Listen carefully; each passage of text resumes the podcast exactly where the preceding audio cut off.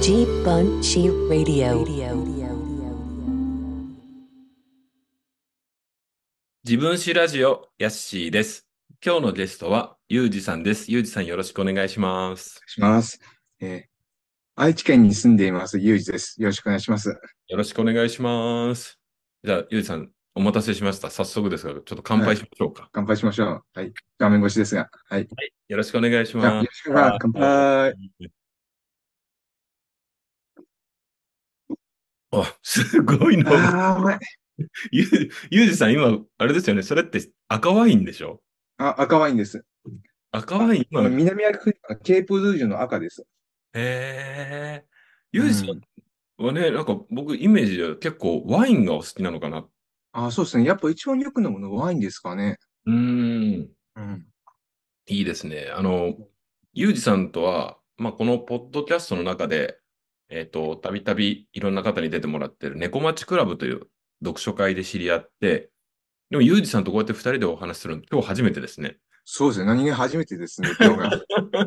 そう。あってからなんだかんだ3年くらいにはなるんですけど。そうですよね。そでもなかなかね、やっぱりこう、オンラインとかっていうのもあって、う。うんなかなか一対一とかってそんなにないですもんね。そうですね、ほん と。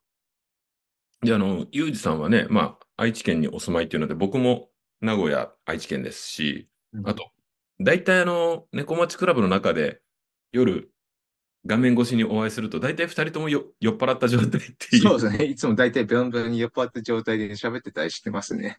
ね。で、それが、もともとちょっと今日お声掛けしたのは、まあ、猫町クラブの中の、いわゆるラウンジナイトタイムって言われてる、夜22時から23時っていうのが、まあ、いろんなブレイクアウトルームに、ズームの中で分かれて、まあ、おしゃべりする部屋だったり、まあ、なんかその最近読んだ本の話をしたり、読書会の感想を言ったりっていうので、まあ、いくつか部屋があって、僕はもうそれをほぼ居酒屋だと思ってるので、22時ぐらいに暇だとそこに接続して誰か飲んでないかなって探しに行くっていう感じなんですけど、ユージさんも結構いらっしゃいますよね。ああ、そうですね。僕、し正直言うと、うん猫町クラブの読書会ってうん、本当に月2回くらいしか参加しないんですよ。うんうんうんうんうんうだん。から、ほぼランジナイトタイムに食うために、もうお金を払っているような感じです ね。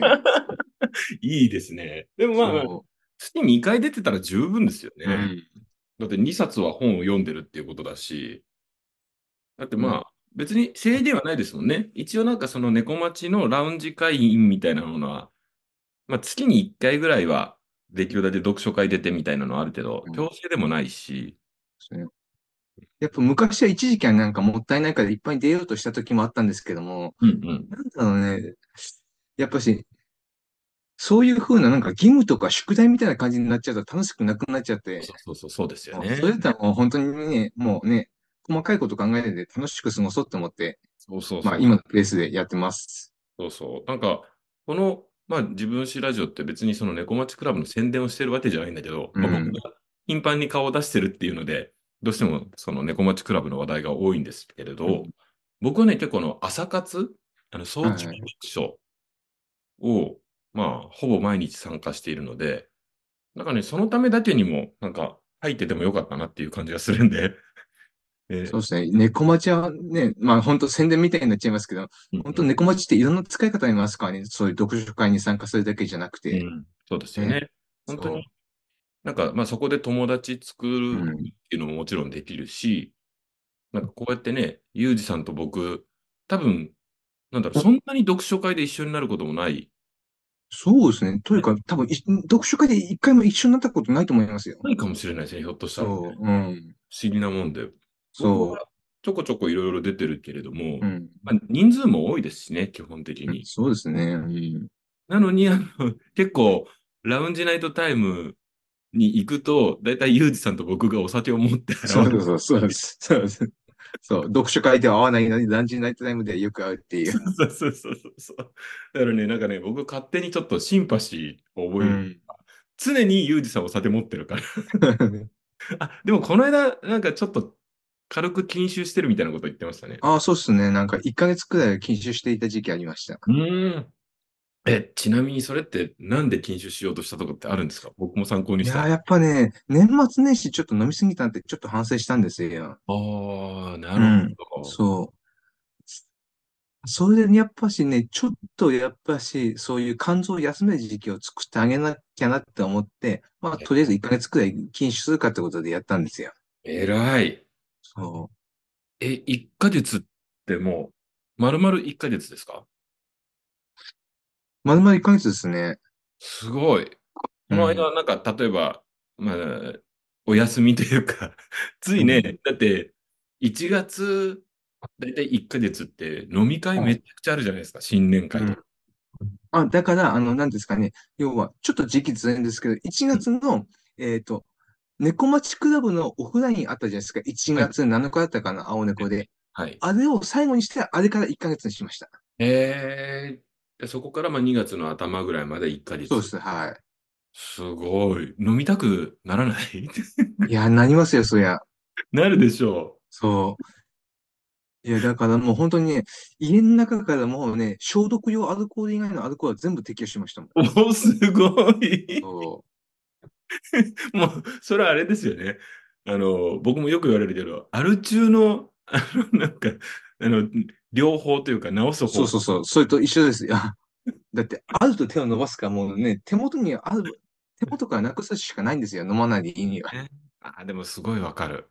そう俺ね、あの、僕も、なんだろう、自分でちょっとアル中かもって思う節があるんだけど、うん。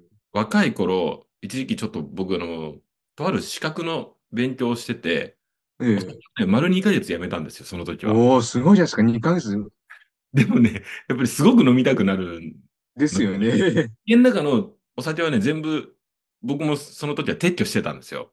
はい、やっぱそうなりますよね。でもね、あまりにも飲みたくなって、なんかね、うん気がついたらみりん飲んでました ね。あーそう、だからね、みりんとか料理酒とかも置いてっちゃダメなんですよ。ねでも、みそうりんでは酔えなかったけど、うん。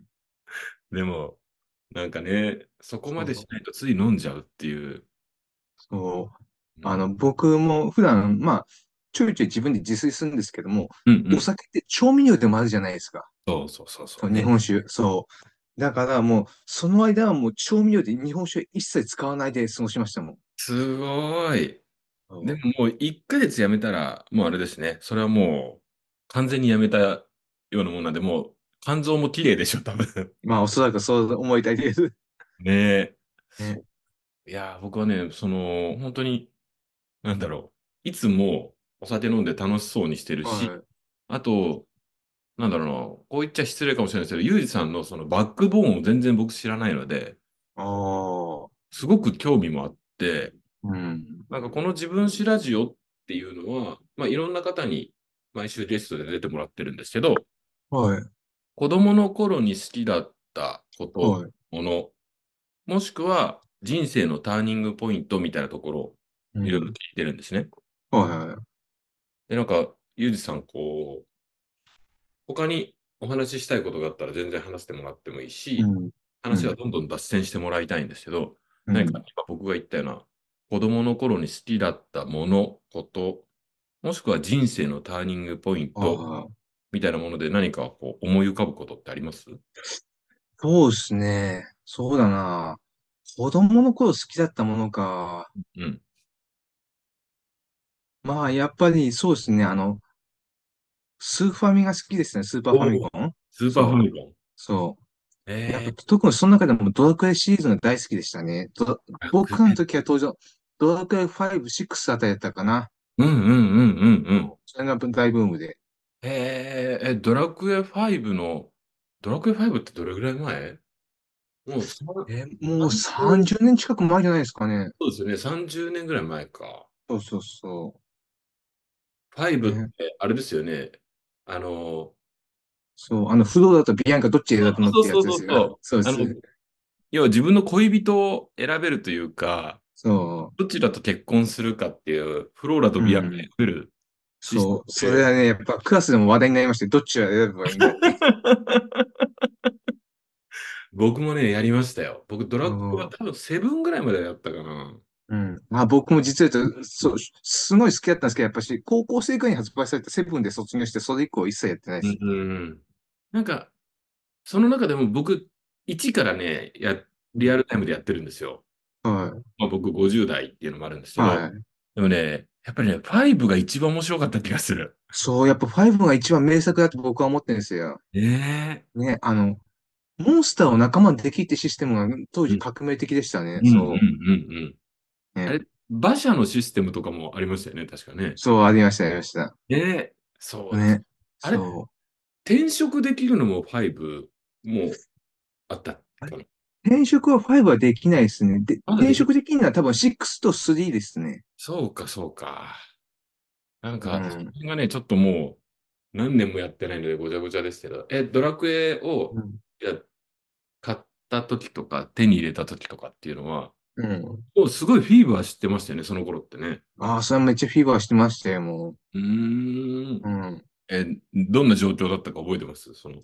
あの、やっぱすごい欲し、欲しすぎたんでしょうね。うんうん。あの、確かね、季節覚えてないんですけども、うんその、必死に貯めたお小遣いを持って、あの、すごいね、僕、生まれたとこ、あの、地元は福島の山奥までで、近くにそういうおもちゃ屋とかゲームソフト屋さんって一切なかったんです。そうなんですね。福島だから、一旦、えっと、そういう街中の方に、一旦、そういうバスとか乗って出なきゃいけないんですけども、うんうん。そう、その時にまだ小学校なんですけども、本当ね、あの、バスとか、あの、社会科見学とか、そういう遠足でしかのこ乗った時なかったんですよ。うんうん田舎にちょっと公共交通機関のはないんで。そうですよね、小学生だし。そう、だから、友達と何人かで集まって、もうドラクエみんなで買いに行こうぜってことで、へそれで、バスに乗って、そういうふうに、あの、ちょっと街中の方のおもちゃ屋さんとかゲームソソフト屋さんに、そういうドラクエ買いに行ったんですよ。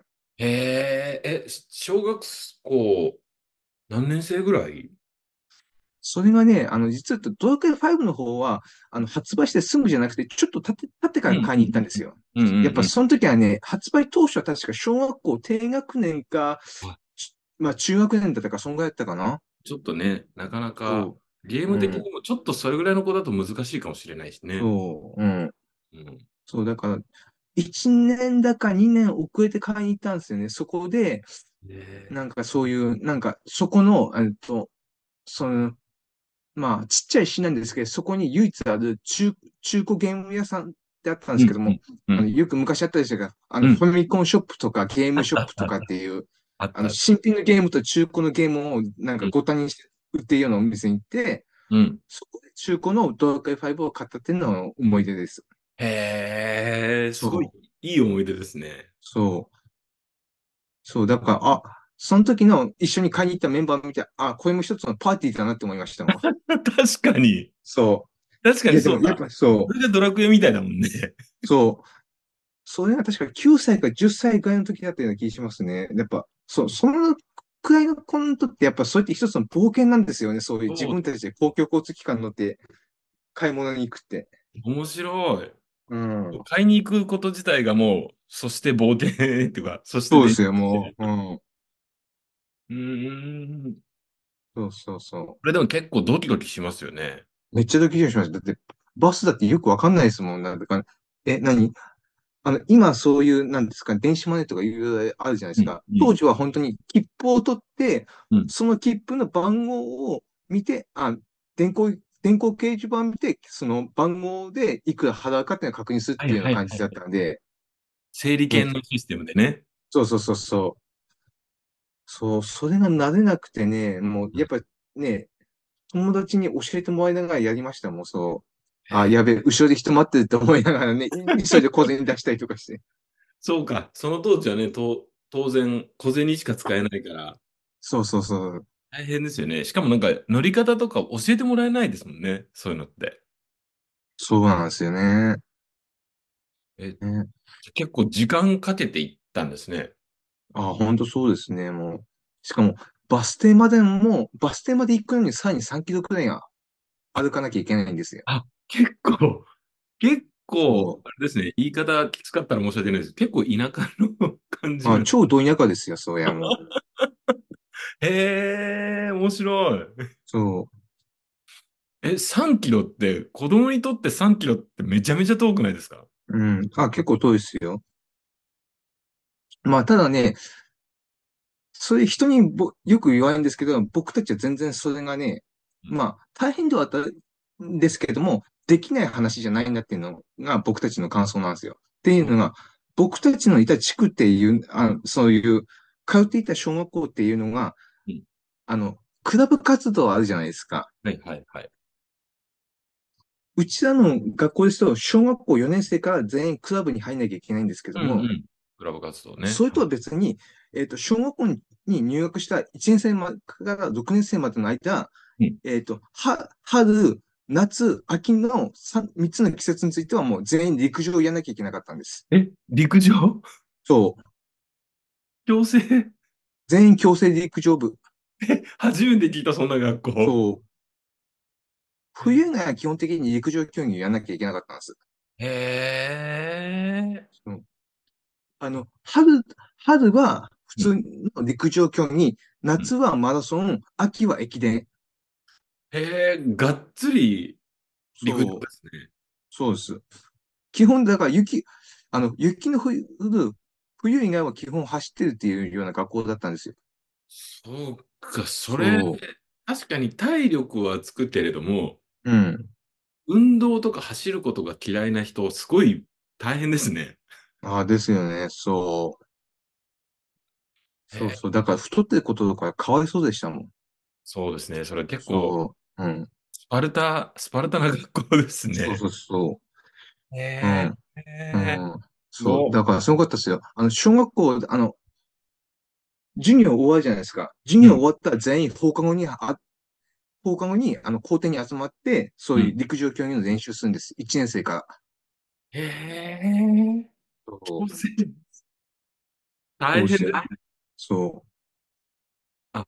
じゃあ、結構みんなもう歩くとか走るう。うん。ことは慣れてるってことなんだ。まあ、そうですね。もう強制的にならせ、なれるような環境でしたもん。へえ。そうそうそえ、学校自体は、そのうん1学年とかは人数は多かったんですかう。えっと、1学年、僕らの年は25人です。一クラスじゃあ。そうです。1学年1クラスなんで、本当に田舎の学校だったんで。そうなんですね。そう。だから、えっと、幼稚園から小学校卒業まででずっとそのメンバーで一緒ですよ。そっか、クラス替えがないんだ。ないです。いや、だから、漫画とかアニメとかでクラス替えとか、クラス替えしますみたいなのあるじゃないですか。うんあれ見たときに、これ現実の話かって分かんなかったっ す。え、なんでクラス変えんの って。そう、そうか。そう。なるほど。面白い。うんそう、田舎あるですよ、これ結構。そうなんですね。そへえ、じゃあ、いや、今人数って言ったのは、多かったらサボってもバレなかったりするじゃないですか、部活とう、か。そう。めちゃくちゃ少ないからサボったらすぐバレるん ですバよ。レますね。そ え、じゃあ、ユージさんもずっとその陸上部は強制的に入ってたってことなんですね。う。あ、そうです、そうよ、もちろん。そへえう。ね鍛えられましたね、それは。そうですね、もう。そう。だからね、すあの、放課後だけだったらいいんですけども、下手したら、えっと、朝、授業が始まる前に朝練とかもありましたもん。え、朝練もそうですよ。えー、しんどい、それ。めちゃくちゃしんどいですよ、そ えー、え、それは何かの大会に出ることを目的としてるんですかう。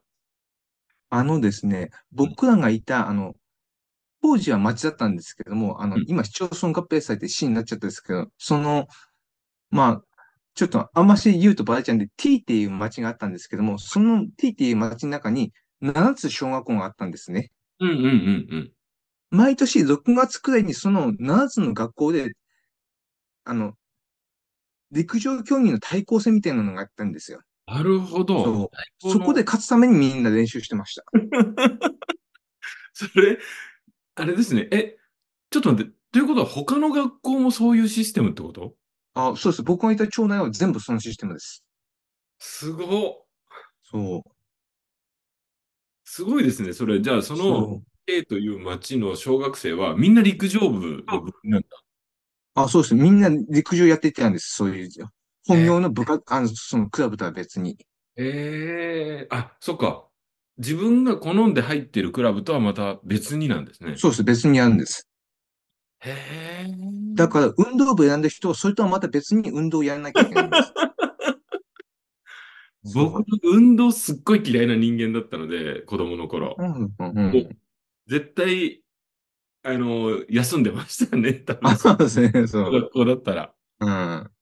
ええそうか、そうか。じゃあ、それで、まあ、鍛えられてるから、そう。意外と長距離で歩くのとかっていうのも、まあ、当時はそこまで苦じゃなかったですね。うーん。そうそうそえ、ユージさんは、その陸上部ではう。う、ん。得意だったりとか、なんかあったんですか特に得意ってわけじゃないですけども、まあ正直僕もそこまで運動に向く人間じゃなかったんで、まあ人数が少ないってことで、とりあえず長距離走を選んだんですよ。だから小学校の時はずっと1500メートルの走者でした。ええ1500って一番疲れる感じしますよねそうなんですよ、そなんか、フルマラソン、まあフルマラソンもちろんしんどいけど、例えばうん10キロとかってペースをなんとなく考えられるけど、う。うん。 1500って小学校、中学校だったら、どどうだろう、6分とか7分ぐらいなのかな。ああ、そんぐらいですね。結構ずっと全力ですよね。うん。うん。ああ、高学年の時のタイムですけど、確かその時はまあ5分切っていたと思います。そう。そう、それやっぱ難しくてね。マラソンよりも距離は短いですし、うん短距離は距離が長いから、ちょっとペース配分難しいんですよね。だかねら、本当にずっと全力疾 走し、あの、そそうう。そうそうそうそう。だから、そうですね。とにかく、まあ、全力疾走は言い過ぎかな。とにかく、全力疾走の9割くらいのスピードをずっと維持してなきゃいけないんですよ。5、5分くらい。ね、そうそうですよね。うん。短距離ほどの全力ではないけれども、うん、そでも常に心臓が しんう。どいそうそうそうそう。ペースでしょ。その長いやつ、そ思い出しただけでしんどい。う。う1500。ん。そう。そうか、でもそれやってたんだ。そう、やってましたね、そう。へえそう、それでねうん、やっぱ1500メートルやる人って少ないんですよ。うんうんうん。まあ、要は僕も競争率が少ないからそれなんですが、その1500メートルをやった人間の中にうん、あの、そういう陸上のエースがいたんですね。そううんうんいううん西野学校のエースがいて。うんまあ、最悪人が少ない時、その陸上のエースと僕2人だけやったんですよ。1500メートルで選んだの。はいはいはい。で、その時の小学校の担任が、まうんあ、某国立大学の陸上部だったんですよ。うんうん。それで、その先生がめちゃくちゃ気合入っていて、うん。よし、お前たちは鍛えてやるってことで、その、もう一人、僕の、他にもう一人いていたエースをめちゃくちゃ鍛えたんです。うんうん。でも、僕も一緒の競技じゃないですか。うん、エースだけじゃ、なんかね、物足りなくなって、僕もめちゃくちゃ種目変えたんです。そういう大学陸上部で習した人間に。それは大変でしたね。そうへえ。そう、あのね、陸上やってて分かるのはね、うん人類みんな平等っていうのは、あれは嘘だってことがはっきり分かるんですよ。うんうんうんうんうんあの、はっきり言って陸上って人の筋力とか持久力とかがダイレクトに出る競技なんですよ。うん。うんうんうんうん。確かそう、に。だから、そう、だから技術とか頭脳とかで、そういう、なんか、ごまかしをすることができないんです。もう本当に人の持っている力そのまま現れる競技なんで、うんそうかも。そう。だから、もうそれ、そう、だから、ね、変な話、練習して速くなる人、早く、あの、そういう遠くに物を投げれる人、うんそういう高い距離飛べる人出てくるんですけども、うんただね、やっぱしね、才能には絶対かなわないんですよ。生まれ持った才能には。どんな練習しても。ね。確かに、そう今言われてこう、なんか想像するに、なんだろう。例えばだけど、砲丸投げみたいなものとか、なんとなうくんテクニックも必要じゃないですか、もちろん。ええそうです。でも、走るはもちろんテクニックも必要だけど、もっとうん本当に、あの、プリミティブというか、 なんか人間の才能の幅がすごい大きい感じしますね。そうです、そう。へええーだって今まで生きてて、例えばね、走るのが遅い子いたじゃないですか。います、います。練習して速くなったこととかって今までいないですよないね。、ない。そうか。もともと速い人は速いし、そうです。そんな、遅い人はどうやっても遅いんですよ。陸上ってそそんうないうに時なん変です。わらないんだ。そうです。すごい。あ、もちろん、その、もちろん、早い素質を持った人が努力をすれば変わりますし、うんやっぱし、上の世界に行く人はもともと才能があってうん、努力した人たちなんで、やっぱそういう中では、もともと能力が、能力とか才能があった人の中では努力すれば変わりますけども、うんうん才能を持たないで生まれた人のたちについてはもうね、まあ、練習すればある程度早くなりますけど、やっぱ限界があるんですよ。そうなんですそうね。、そういう競技なんです。それは、なんか結構、小学生の頃から残酷な現実に気づきましたね。そう。あ、だから、あの、小学生の子とかってよく言われるのが、うんえっと、足の速い男子はモテって話あったじゃなういんうですか。んうんうん。あったあった。そう。多分、やっぱりそれは、生物としてもともと強いものを持っていた男子が選別されるからなんだなって最近思うようになって。なるほど。そ確かにそうかも。う。そう。それすごいいい指摘ですね。そう。そうです。しかも小学校だからなね、なんかそんな、何も考えてないじゃないですか。一応あれですけども。うん。し、なんかそういうね、そういう練習とかで差がつくような年齢でもないですし、まだうん時期的に。うん。その時期にもう足が速いってことは、もうこの人はもともと生まれついて持っている才能がある人なんてわかるから多分持てるんだなっていうのが僕の持論です。あなるほどね。うん。それは結構小学生の頃にすごいことに気がつきましたね。そう、うん。そういう残酷なところにね。そうですね。えー、でもそっかそっか。それで言うと、じゃあドラクエを買いに3キロ歩くっていうのも、うん。 3キロぐらいだったらっていう感覚だった。そうです。ええそうです。まあ3キロぐらいだったら、まあ、まあちょっと我慢すればいいやぐらいの。えーそじゃあもうそこまでして、う。うん。みんなでまあバス停まで3キロ歩いて、うん。その乗るシステムが難しいバスに乗って、そう。それで買いに行ったドラクエはさぞかしお宝ですよね。ああ、そうですね。だから、なんでその時の、あのゲームが面白かったかっていうと、やっぱしゲーム自体の魅力もありますけれども、ゲームを手に入れるまでの過程が魅力的だったからっていうのは絶対あるんですよね。もう本当にそれを手に入れるまでがもうロールプレイングゲームみたいな感じだった。 あ、そうですね。もちろんそうです。あ の今なんか本当に下手したら、あの、あのパソコンの前に座ってダウンロードすればゲーム入手できるじゃないですか。うんうんうんうん。それも、まあ、手軽だしね、ゲーム自体が面白かったらそれでいいんですけども、なんかね、それだけじゃ物足んないんですよ。やっぱし、手に、そう、手に入れるまでにドラマが欲しいんですよ。なるほどね。そそれ面白いですねう。でもそ確かになんかいろんなものが今簡単に今う。うん。で買えたり、家まで届けてくれたりするから、なんかうん思い入れはやっぱり昔に比べてすごく減ってる気はしますね。そうですね。そう。やっぱし、それを入手するためにどれだけ苦労した、うん。苦労したのかっていうのが一つのね、自分にとっての物語なんですね。うーん。そう。あれですよね。しかも、なんかそのドラクエ5とか6とか、うんまあ本当にいいゲーム。そう。ゲーム自体も良かったですねし、そう。うん。いやー夢中になりますよね。そうですね、もう。うん。そう。だから、ドラクエ5やった後にもうね、やっぱドラクエにハマりすぎて、うん。あの、本当にね、山奥の田舎だったんですよ。うんうんうんうん。あの、学校から帰る途中にうん、あの、手ごな棒切れとか見つけるじゃないですか。はいはいはい、冒険ね。そうそうそう。これ、あ、これはオレファルコンの剣だとかってやってやってまし たね。まああの、 大体小学生の子供はね、あの、棒が大事。そうそうですね。 そうか。あの、身近にそういうものがあるんですね。そうです、そうです。じゃあ、え結構山の奥というか、そのうん自然が多いところだったら、そういう遊びもしてたんですかその、そうですね、そういう、あの、友達と一緒にや、ね、山の中に入り込んでね、あの、棒振り回して遊んだりとか、本当にね、そう、田舎の、本当に、ザ、田舎の小学生みたいな育ちをしてましたよ。へーそううう陸上もしてるし、すごい健康的ですね。そうですね、もうね。そう、それで、うんあの、僕んち、あの、うちの、の、なんていうんですかね、実家の地区そうなんですけども、うんうん。あの、なんですかね。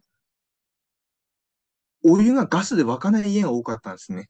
え、え、どういうことえっと、お湯は薪では、薪でお湯をつくんです。マジでへそうでえす。。そういうす家ごい庭がほとんどでした。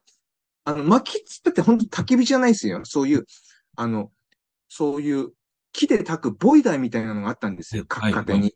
はい。そこでお湯をまとめて作っといて、お風呂とか、えっと、そういう、あの、なんですかね、そういう、えっと、台所とかからお湯を出すような感じなんです。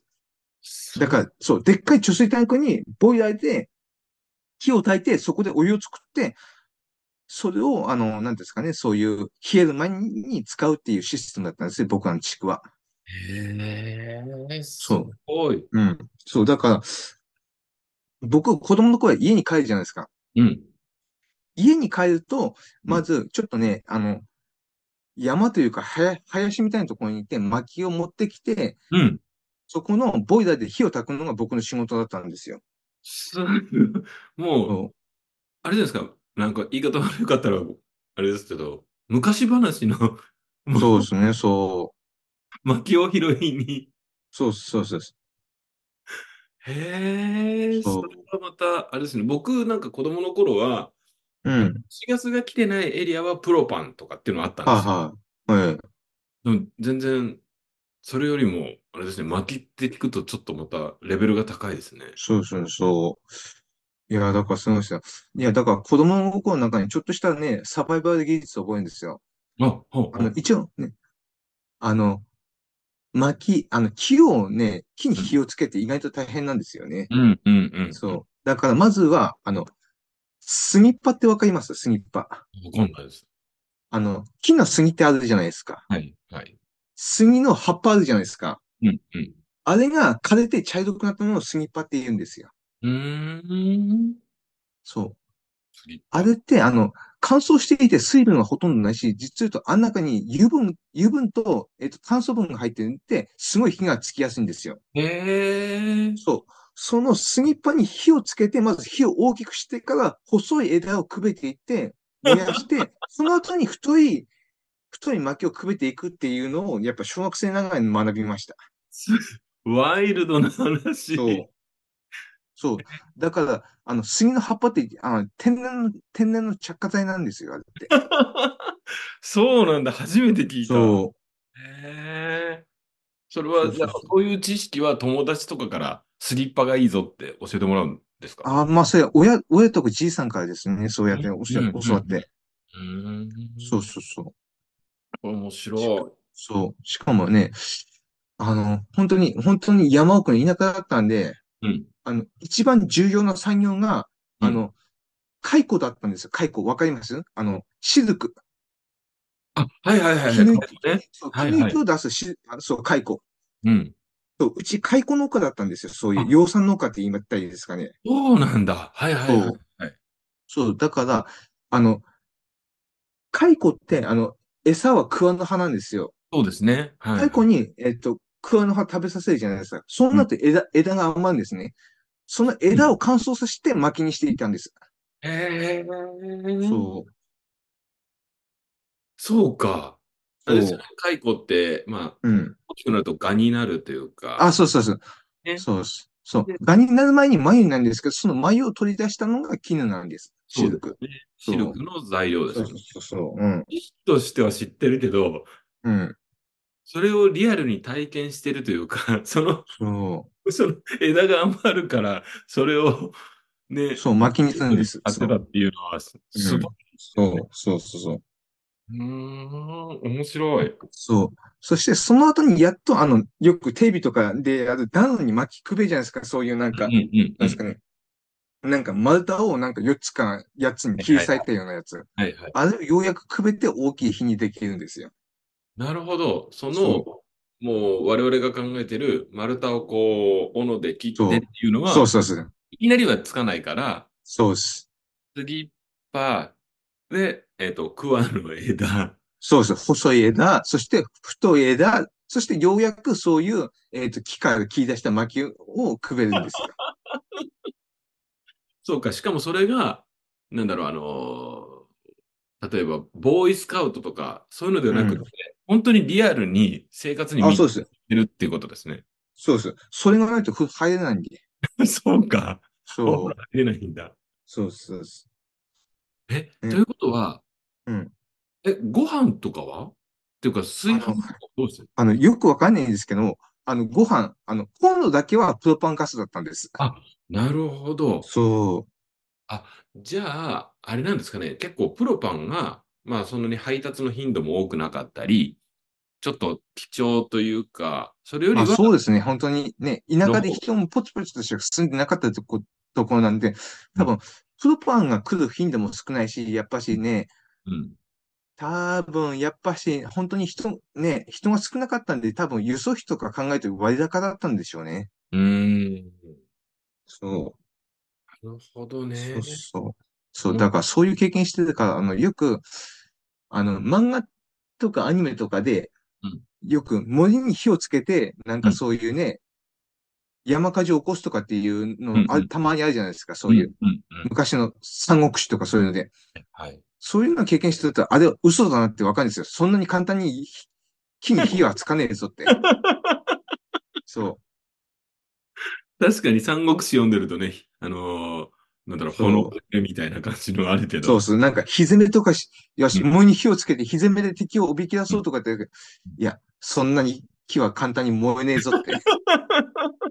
しかも、生えてる木とかって水分を含んでいるから、ほうんなかなか燃えないんですよ。そうか。ということは、そう燃やそうと思うと、ちゃんと枝を乾燥させておかないとダメってことですそうね。です、そうです。鉛は燃えにくいですもんね、確かにね。そうです。そう。まあ、だから、日本とかだと、かろうじて山火事が発生するのって冬なんですよ。うんうんうん。他の季節ってほとんど山火事発生しないんですね。そうか、それは冬だと空気が乾燥するから。そうそうそうそえーう。そえ、じゃあ結構おも、僕が想像してたよりも山の方なんですね。う。ああ、そうですね。え、しかも、じゃあ、結構冬は雪が積もったりとかするっていう。まあ、でもね、あの、実際、あの、東北って、あの、真ん中に大山脈ってあるんですよ。うんうんうん大山脈の、えっ、と、西側か東側かで雪が降るか降んないかが決まるんですよ。要は、大山脈がそういうね、雪雪雲のガードになるんで。うん。へえ。僕は太平洋側だったもんでうん、あの、要は、大山脈で雪が降り切った後にう、んそういう、あ、そういう雲が通るところだったんで、田舎だけども、あんまし、田舎だし山だけども、あんまし雪は降らなかったんですよ。そうなんですうね。ん。まあでも、やっぱし、年に何回かぐらい大雪みたいなのありましたけどね。へえ。そう。あの、福井でしたっけはいはい。福井の人がみんな言うのが、福井って言っても結構広いので、うん。エリアによって全然その天候が違うっていうのはよく言われるんですけどそういうことなんですそう、ねだから、そう、福井とか新潟とかあそこら辺もそうですけど、海沿いは意外と降んないんですよ。うーん。そうやっぱりちょっと内陸に行ったところに行くと、やっぱし山にぶつかるんで、そこで雪が降るんです。へえそうなんだ。面うん。白い。そう。海は近かったんですかいや、海からちょっと、ちょっと離れてましたね。本当にね、その大山脈と海の真ん中ぐらいの距離だったんですそうなんですね。よ。うん。じゃあやっぱり娯楽というか遊ぶにも海に行くっていうよりはやっぱり林とか森とか。そうですね、はい。そうです。ね。うん。へえうん。そうですね。だからねうん。そう。だから、なんかね、なんだろう。本当に、フィクションのアウトドア描写があるじゃないですか。はいはいはいはいそう。そう。あれ、半分くらい嘘だなっていうのがわかるんです よ。あ、こいつ実際やったことねえなって。そう。そうか、リアルでやってるからね。そうですね。そのね、そう簡単に木は切れないし、そう簡単に火はつかねえぞって。そうか、子供の頃から体験してるからわかるんだ、それそうは。そうそう。うんあの、よく漫画とかでも、ね、なんかね、あの、子供たちだけのグループとかで、ね、山に探検に行ったりとかして、なんかね、道に迷って帰えなくて、で、なんかね、誰かが、あ、お父さんのタバコから、タバコからくすねてきてたから、大体が、これで火をつけようみたいなことで、焚き火をしたりするシーンって昔あったんですよ。うんうんうんうん。あのね、山で拾った枝でもちゃんと乾燥させないと火つかねえぞとかってわかるか らね。いやー、多分この作者分かってねえなとかって思ったんですよ。そうか、もうもう、そうあれ山の人なんだ。 じゃあそうですね、もう。面白い。そう、だから、そう、山からそういう薪を拾って帰ってくる途中に季節ごとにね、あの、そういう山になって果物とか、うんあの、ピーチゴとか栗とか拾ってきて、それを食べながらもう家まで戻ってきましたね。ワイルドですね。そう。そうかそうそう。食べ物とかは、じゃあ結構ありますもんね。そういう見分ける目そうそうそう。いや、でもね、大人になってから分かったんですよ。うんその果物とか栗とかがなっていった土地って人様の土地だった なって。うん、だからね、いや、あれ、今やったら普通に泥棒だ なって。うんその頃はね、あんまり分かってない。そう。うん。そう。子供の頃は本当に山とか、あの、そういう草原とかになっているうん、要は一種の共有物みたいなもんだと思ってたんですよ。でうんうんも、うん大人になってから調べると、あそこはちゃんと誰かの土地だったんだなって。まあ、小学生ぐらいだとね、あんまり分かんないですね。 そうですね、もでもなんか、あれですね、話聞いてると本当にあの、なんだろう、ドラクエの最初の方の場面っていうか、あの、森の中でいろいろ行き来して、なんかいろんなもの拾ったり、モンスターと会ったりみたいな、う。そうそうそうそう。リアルで体験してたってことだ。あ、そうですよ、そう。そう、だからね、やっぱし山歩いててね、途中で野生動物の遭遇したりとかありましたもん。ええ、野生動物そうです。鹿とかイノシシとか、タヌキとかハクビンとかいろいろいましたね。さすがにクマはいなかったですけどね。でも結構な山ですね。そうですね。あのね、一番、でもね、山歩いていて一番怖いのは動物じゃないんですよ。うん。人間、やっぱし。え、どういうことなんでかっていうと、本当にすごい田舎だったんですよ。田舎って、あの、狩猟が許可されてるんですよ。狩猟。はいはいはいはい。だから、あの、秋とか冬になると、うんよく、あの、猟銃を担いだ大人とかが、はい軽はい。トラに乗ってやってくるんです。そういう動物を、えっ、と、ハンティングしに。はいはい、鹿とか。そうです。鹿とか、そう、鳥とか、タヌキとか仮に。はい。その時が一番怖かったですね。だってね、 下手に茂みとかでうつ、ね、動いたら、動物だと思われて撃たれるわけじゃないですか。そう鉛の散弾銃を。そうか。そう。え、それって防ぎようはあるんですかいや、だから、あのね、やっぱ当時ね、親とか、やっぱそういうの危ないとかって気づいてたのか、やっぱしね、寒い時期になると、なるべくね、自然界にはない色の服を、服を着させていま したね。青とかあ赤とか。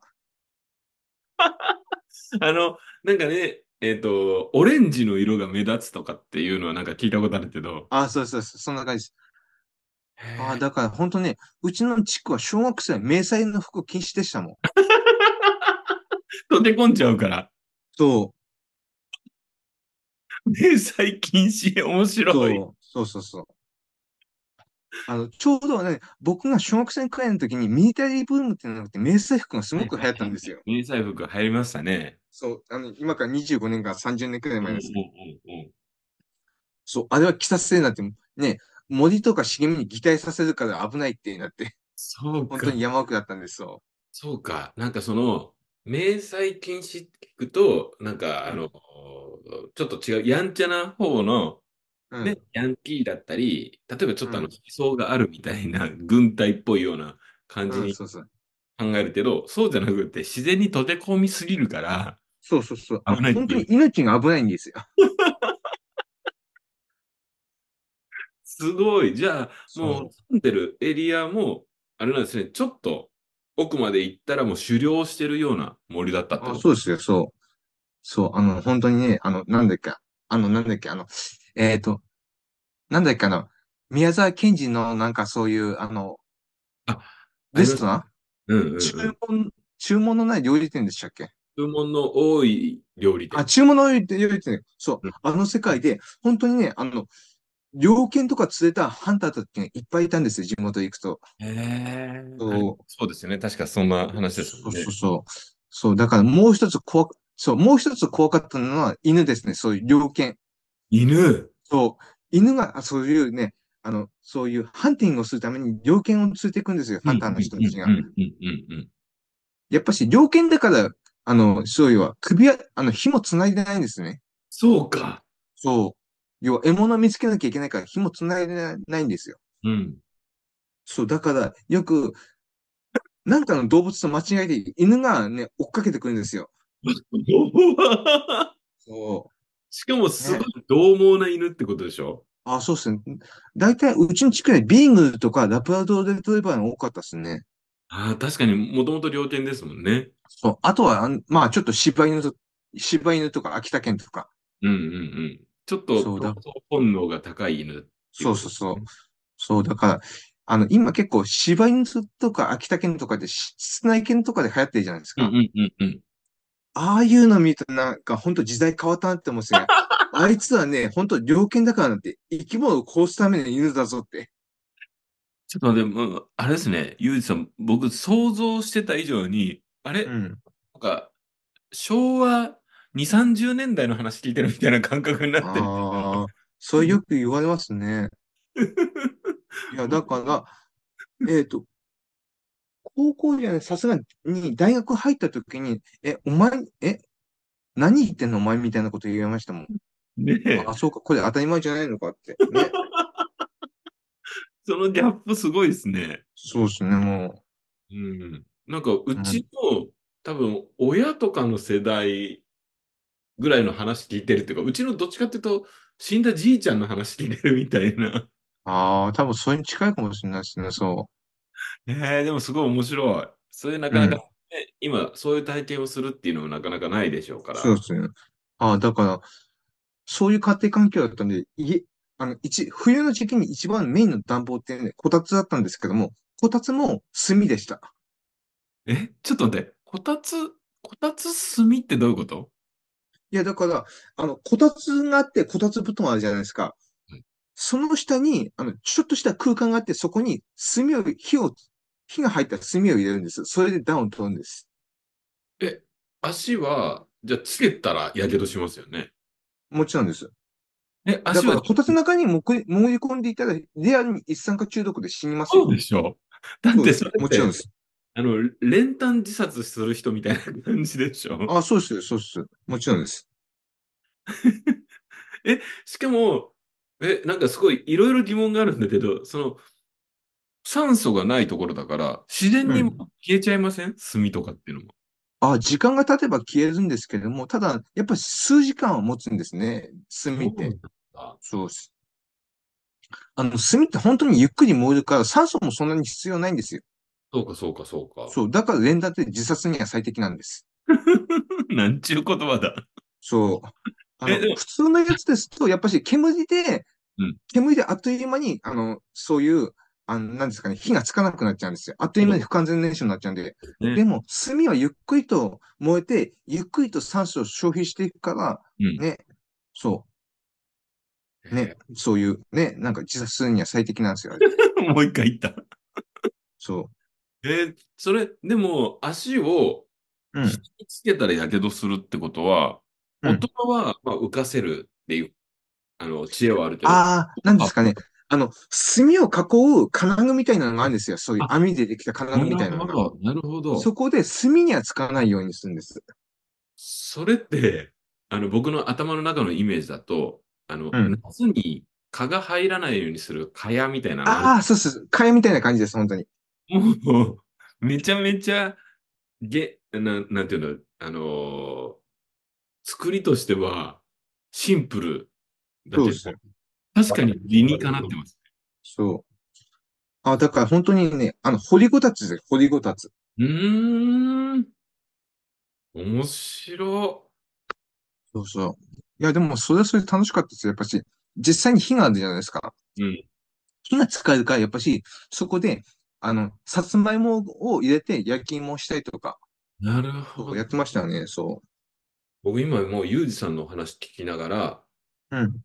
あのー北の国からとか、なんかそのドラマとかをこう思い浮かべるというか、あのうんなんかね、火もない、水道もないみたいなエリアのうん。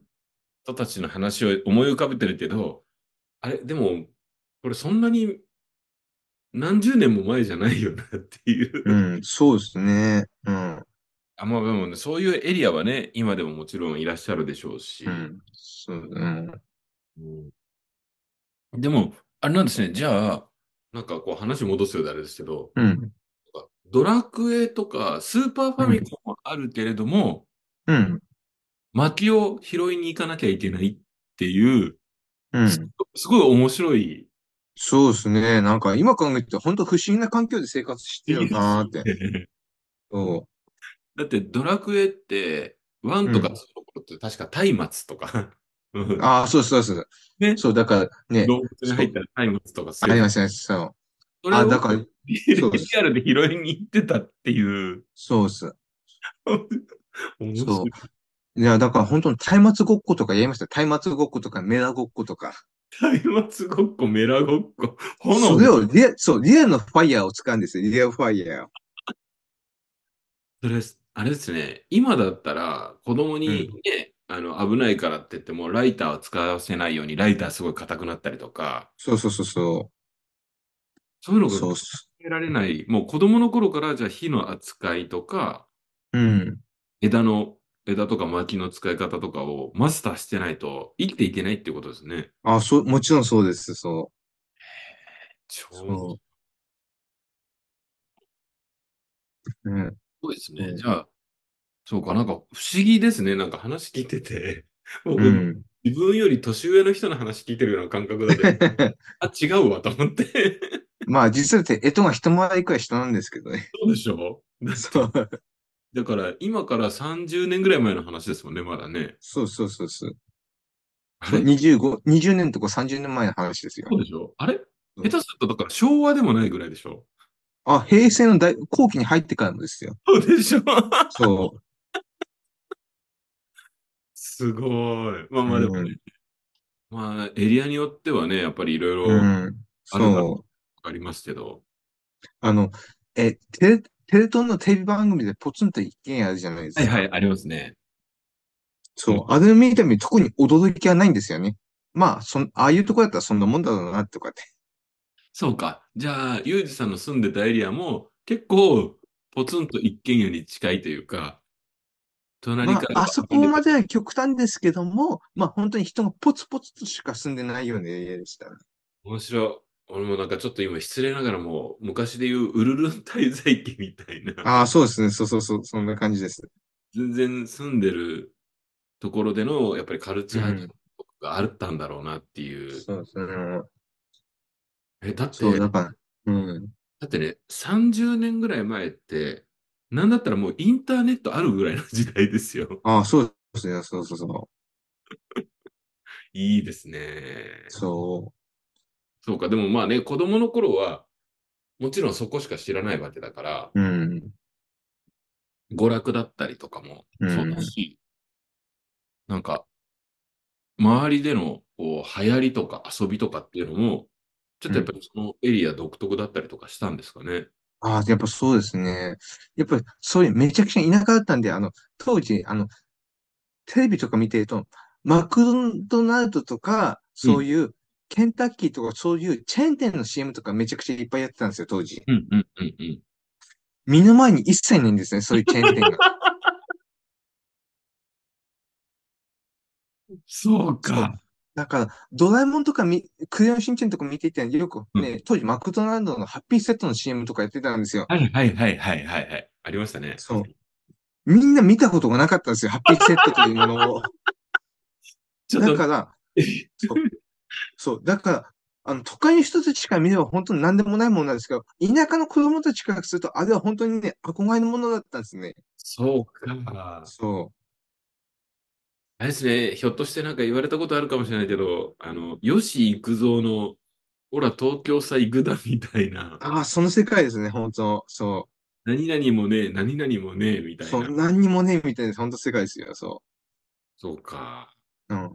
まあでもね、小学生ぐらいだったら、情報がないから、うん。テレビでね、そういうハッピーセットとかって言われてても、あれはなんかまあまあ、ここにはないっていうのはまあみんな共有してるわけだから、そうですね、もう。だんだんなんかちょっと知恵がついてくるというか、情報が入ってくると、どこどこに行けばあれがあるみたいなのにもなああ、る。そうです。そうです。ねえ。そう、だから、まあ、小学校の頃はまあ、そんな感じですけど、やっぱ中学校になってくると、ある程度いろいろ情報入ってくるじゃないですか。自分でもね、うん。ものも考えるようになってくるし、うん。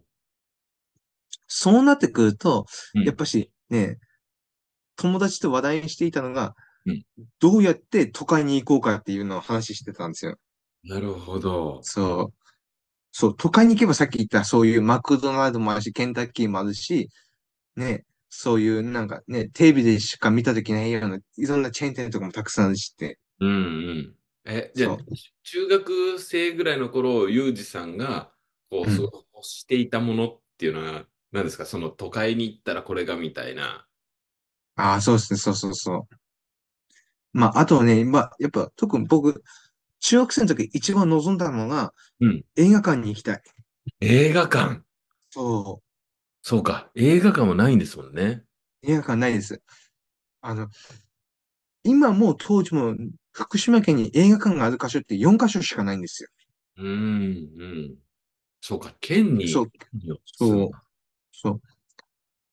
あの、県庁所在地がある福島市ってところと、あと県で一番人口が多い郡山市ってところと、はいあの、浜通りっていう海側の地区なんですが、そこで一番大きい都市、いわき市ってところと、はいはいはいあの、山沿いで一番大きい都市がある会津ってところ、4カ所しか映画なかったんです。そっか。その、そう。その4エリアにしかないんだ。そうです。4エリアしかなくて、僕んちはその4エ、4エリアからどことも、えっ、と、半径40キロ以上離れてたんです。これ、なんとなく勘のいい人だったら大体わかるのかもしれないですね。 そう。もしも詳しい人だったら。そうそうそうそう。へえ、じゃあ結そう、構行くの大変ですね、それはね。そう、大変だし、あの、近くにそういう、さっき、あの、もちろんバス停までも最低3キロありますし、うん。あの、鉄道も通ってないところだったんですよ。鉄道、そう、電車も通ってない。そうか。そう、まずじゃあ家から3キロ歩いてバス停まで行って、そう。バスに乗ってどこか鉄道の駅まで行くしかないってことですね。あ、そうそうです。だから最低、えっと、3回交通手段が必要なんです。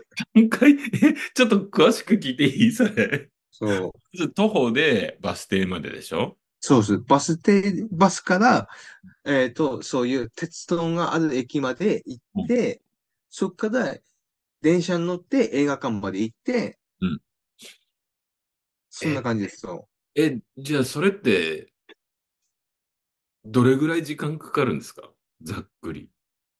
あのね、本当にね、自分で行こうとすると最低2時間はかかる。 2時間か。 2時間か3時間かな。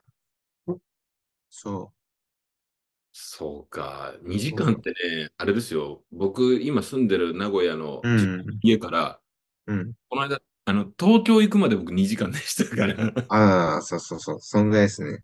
新宿とか行くまで大体2時間ぐらいなんで、うん。そうか。そう。大変ですね。うん。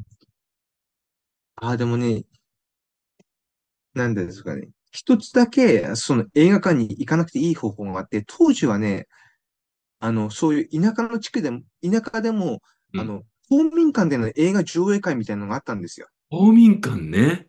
そうです。公民館で、すごい、大ヒット映画だけ上映するっていうのが当時あったんですよ。そういう2、30年前って。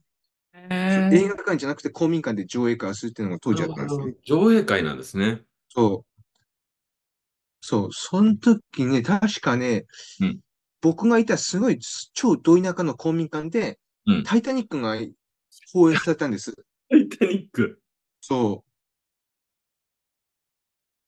本当にそれ、そう、それが本当に初めての映画との出会いでしたね、そえ、え、ちょっと待って、じゃあそれまで、う。うん。フリーンで映画は見たのがそれが初ってことですかあ、そうです、そうです。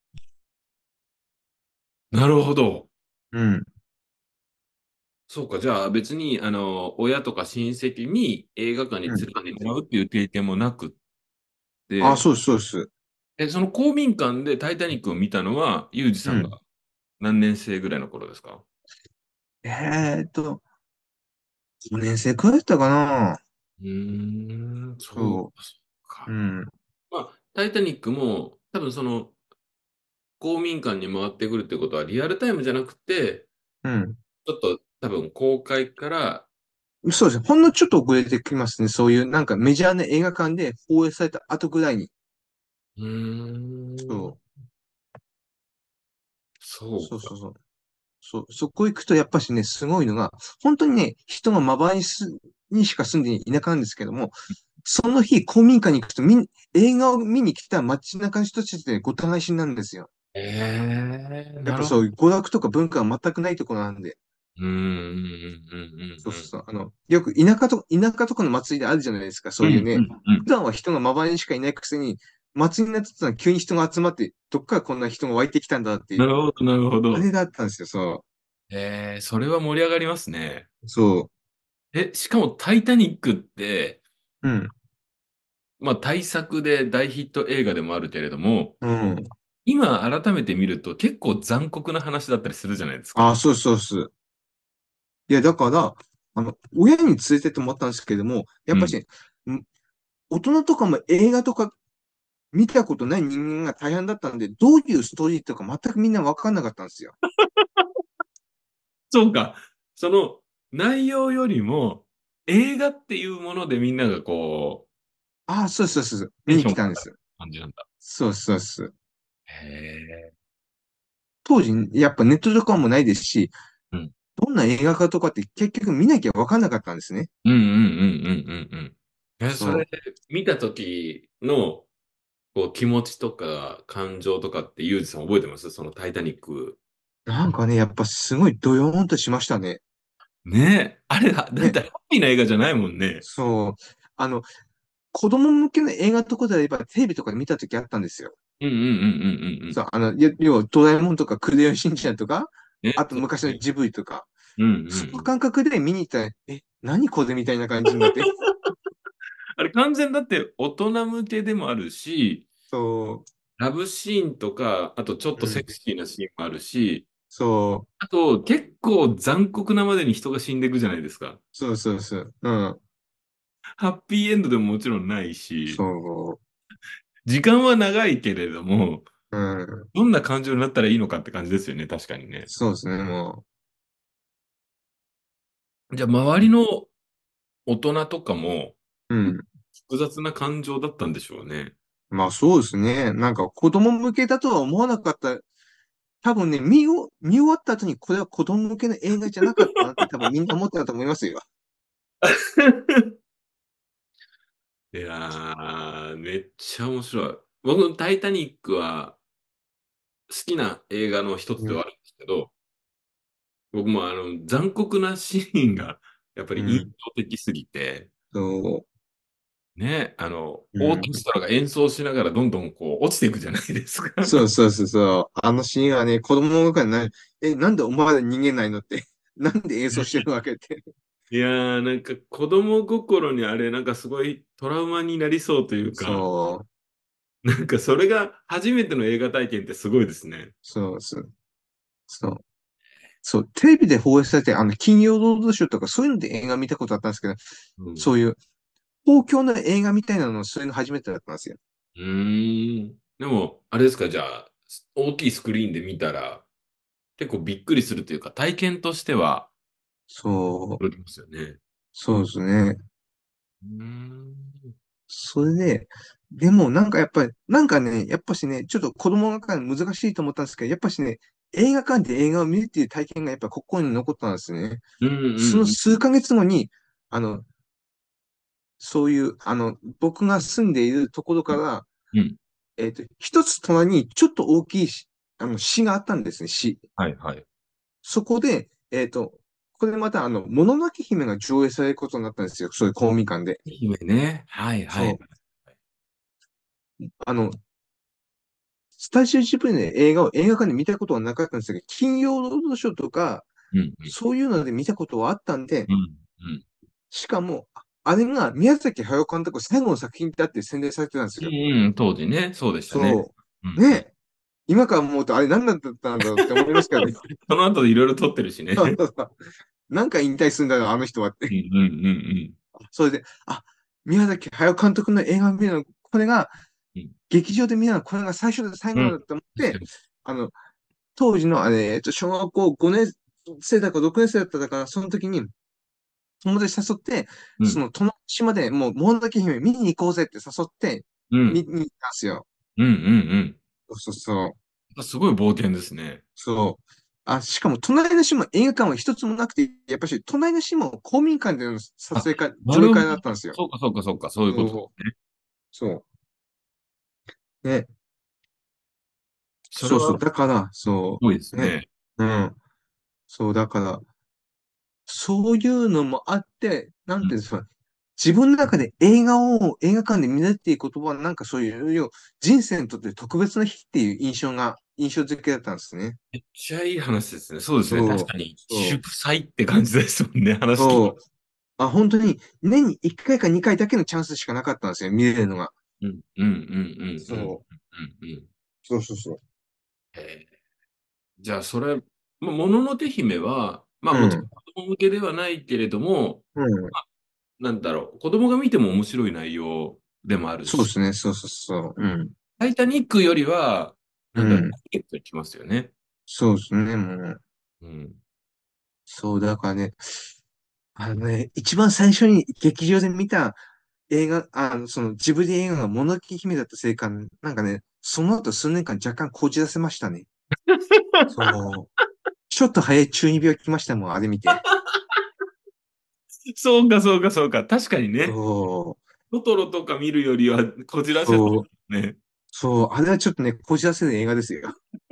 確かに、なんか、あそのう、紅の豚とか、なんか、そうそうそうなんだろうまあ、まあ、いわゆる、ちょっと可愛らしいというと、あれですけど、うん。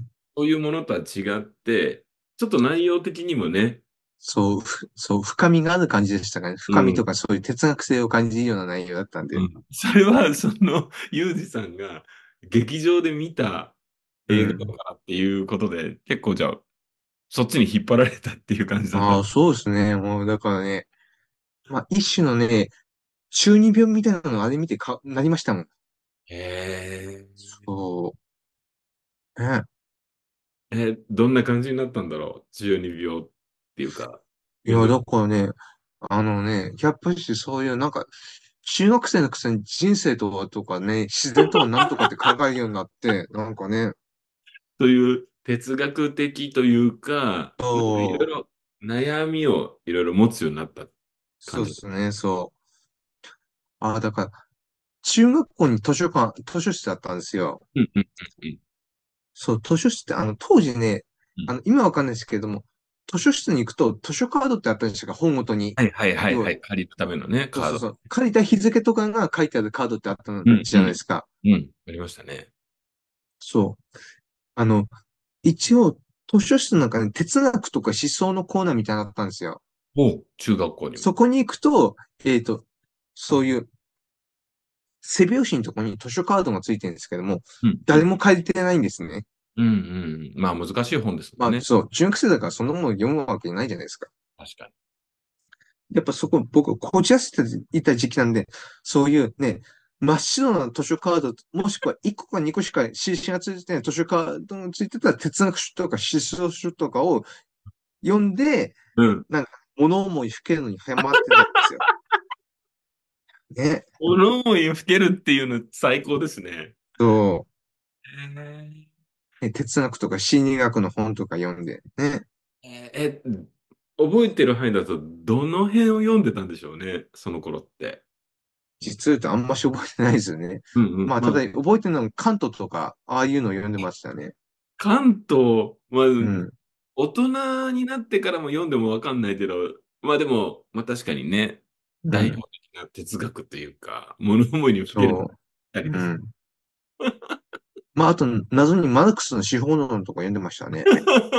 な、そうか。じゃあ、なんかすごい難しそうな本に対する、まあ、憧れというか、なんか、そうですね。なんかね、難しそうな本を読んでイコール大人っぽいみたいな、なんかよくわけわかんない思想があったんですね。うーん、面白い。そあれですね、じゃあ、そのぐらいから、だんだんこう、読書とかにもちょっとずつ目覚めていっう。た。あ、そうですよね。そえ、ゆうじさん、ちょっと、めっちゃ面白いんだけど、ちょっと僕、あの、飲みすぎて今、トイレに行きたくなったんで、全 う。編あ、いい後ですよ。どうぞどうぞ。ええうん前編これぐらいにして、ちょっとあの、また後編では、ユージさんの、まあ、読書の話とかも聞きたいし、うん。あと、それ以外も、すっげえ面白いので、 ちょっと聞いていきたいんですけど、ちょっとお酒もうんもう一回あの、いろいろ持ってくるので、もう、あわかりました僕結構今、あの、ビールとワインを飲んでますけど、もう、せっかくだから、ユージさんと飲んで楽しいんで、ちょっとこの後ね、コニャックとかも、おー、いいっすね、婚約、いいなやばいでしょ。そう、やばいっすね。いや来てますよ、来てますよ。いや、もうね、ちょっとえ、、ナポレオンですかナポレオンです。ああ、さすが。やばいでしょ。ちょっとこれ、こ、この後は投入するので、あと、まあ、焼酎とかも今、準備はしてるんですけど、すごいですね、いや、ももうね、これ単なる飲み会っていう感じで、ちょっとうこう、行こうと思うんですけど、一応、あのーまあ、皆さんに、う。もし告知があったら、うん、うん。何か、最後にお願いしてるんですけど、何かあうりますん。あ、猫町クラブのアウトプット会のサポーター募集視 点で興味がある方、ぜひご連絡ください。あそうか。ユーもうジさ誰んでもは、大歓迎です。ユージさんはアウトプット勉強会のサポーターなんですね、今ね。あ、そうです、そうです。あの、まあ、ええ簡単に説明すると、ビジネス書の分野をやってる、ニコマチクラブうの中のん。高いですね。あれ、うんさっきってどう、どういう本やってますアウトプットって。何やってたっけな、最近。そうですね。やっぱビジネスとか、なんか実用書に近いようなのが多い分野なんですけども、最近とかですと、孫子とかですかね、そういう。そうか、そうか。そうか孫子わかりますあの、孫子の兵法保障の。ね、直近だと孫子ですね。孫子、孫子は本当に一回は絶対読んだ方がいい、面白い本ですしね。そうです。うん。そう。あの、猫巻の中でも、なんだ、比較的実用書というか、うん。そういうのに、なんか偏ったのが、そういうアウトプット会なんで、まあ、興味がある方、ぜひご連絡お願いします。アウトプット勉強会っていうのは、まあ、もともと、その猫町クラブという読書会が始まった一番最初の会ですからね。もともとはそうですね。そう。猫町のルーツですから。そうですね、ルーツなんで。そそうこから次に文文学とかが、ね。そうですね。そう。僕もね、実はね、一番最初に行ったのはアウトプットなんですよ。ああ、そうなんですよ。僕も最初ビジネス書で参加をして、うんそこからだんだん文学に行ったり、他の文化会に行ったりとかしてたんで、うん。そうか、そうか。じゃあ、まあ、そこのね、あの、お手伝いをやってくれる仲間も募集だし、あとはそのビジネス書とかを読んで、まあ、読書会に参加してくれる人いるって感じですね。そうですね。あの、ビジネス書とかって言うと堅苦しく聞こえますけども、全然そんなことないです。そうですビね。ジネス書書を読んで、つまんなかったとか、こんなの実現できねえよとかっていう感想を言い合えるのもアウトプットの魅力なんで、そうぜでひすアウね。トプットお願いします。ね全然、あの、わからなかったっていうのでも感想だし、そうそう。あの、こ本れつまんねえとか、この作者バカだって言えるのもアウトプットの魅力なんで。ね、そうそう そうそう。そそうですよね。あとはあれですね、そその、まあ、猫町クラブの中で言うと、ユージさんとかが、僕、僕とかが、時々いる、その、う猫そう町ですね。ラウンジナイトタイムっていう、そうですね。夜の居酒屋タイムにね、みんなで合流してもらえれば、 そこでまた、結構いるのでね。そうですね。うんね、ありがとうございます。じゃあ、ユージさんまいたあえいのえ後編もよろしくお願いします。お願いします。ありがとうございます。ます。